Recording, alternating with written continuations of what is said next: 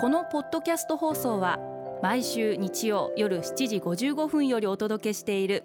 毎日に夢中感動プロデューサー小林翔一を再編集した特別版です。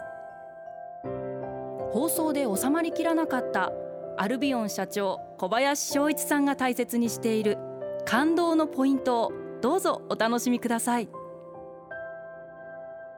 アルビオンの小林翔一です。頭をゼロにするって感動じゃないですか？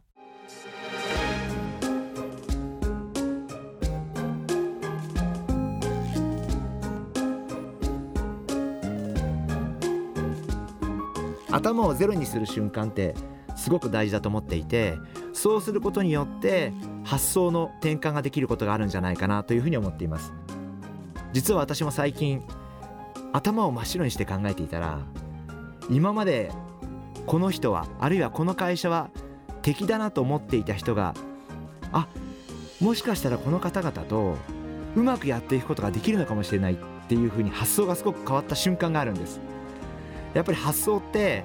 頭を真っ白にしないとあるいはゼロにしないと何も変わらないんででもその発想の転換が会社を変えることがあるのも事実だと思うんです。私は一日の中でも何回か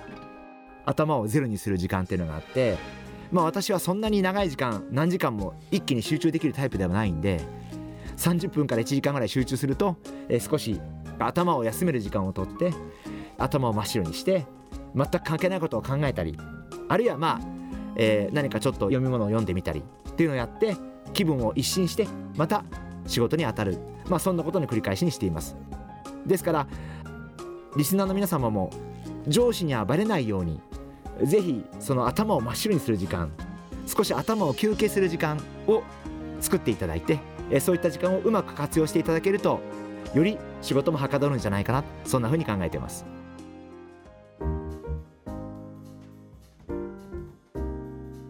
それでは最後にリスナーの皆様のメッセージをご紹介します。ポチオさん女性の方ですね。ありがとうございます。上司が異動になる際に花束の他に記念品として贈るものとして適切なものってありますか？今回担当になってしまって思案してます。時計など置物系がふさわしいでしょうか？アドバイスください。というメッセージをいただきました。贈り物ってすごく難しいですよね。あのセンスが問われますしあの僕は金額じゃないと思っているんでやっぱりその人の人となりそういったものが出るのが贈り物なんじゃないかな。そんな風に思っています。もし私がポチョウさんの立場だったらどうするかなって考えた時にやっぱり記憶に残るものあるいは残っていくものあるいは思い出してもらえるものとかがいいんじゃないかなと思っていまして例えばのアイデアですけど私だったら例えば写真立てなんかはすごくいいアイデアなんじゃないかなというふうに思います。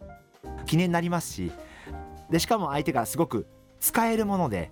そして記憶に残るもの。まあそういったものが一番いいんじゃないかなというふうに思います。やっぱりなくなってしまうものっていうのは少し贈り物としてはどうなのかなというふうに思いますし。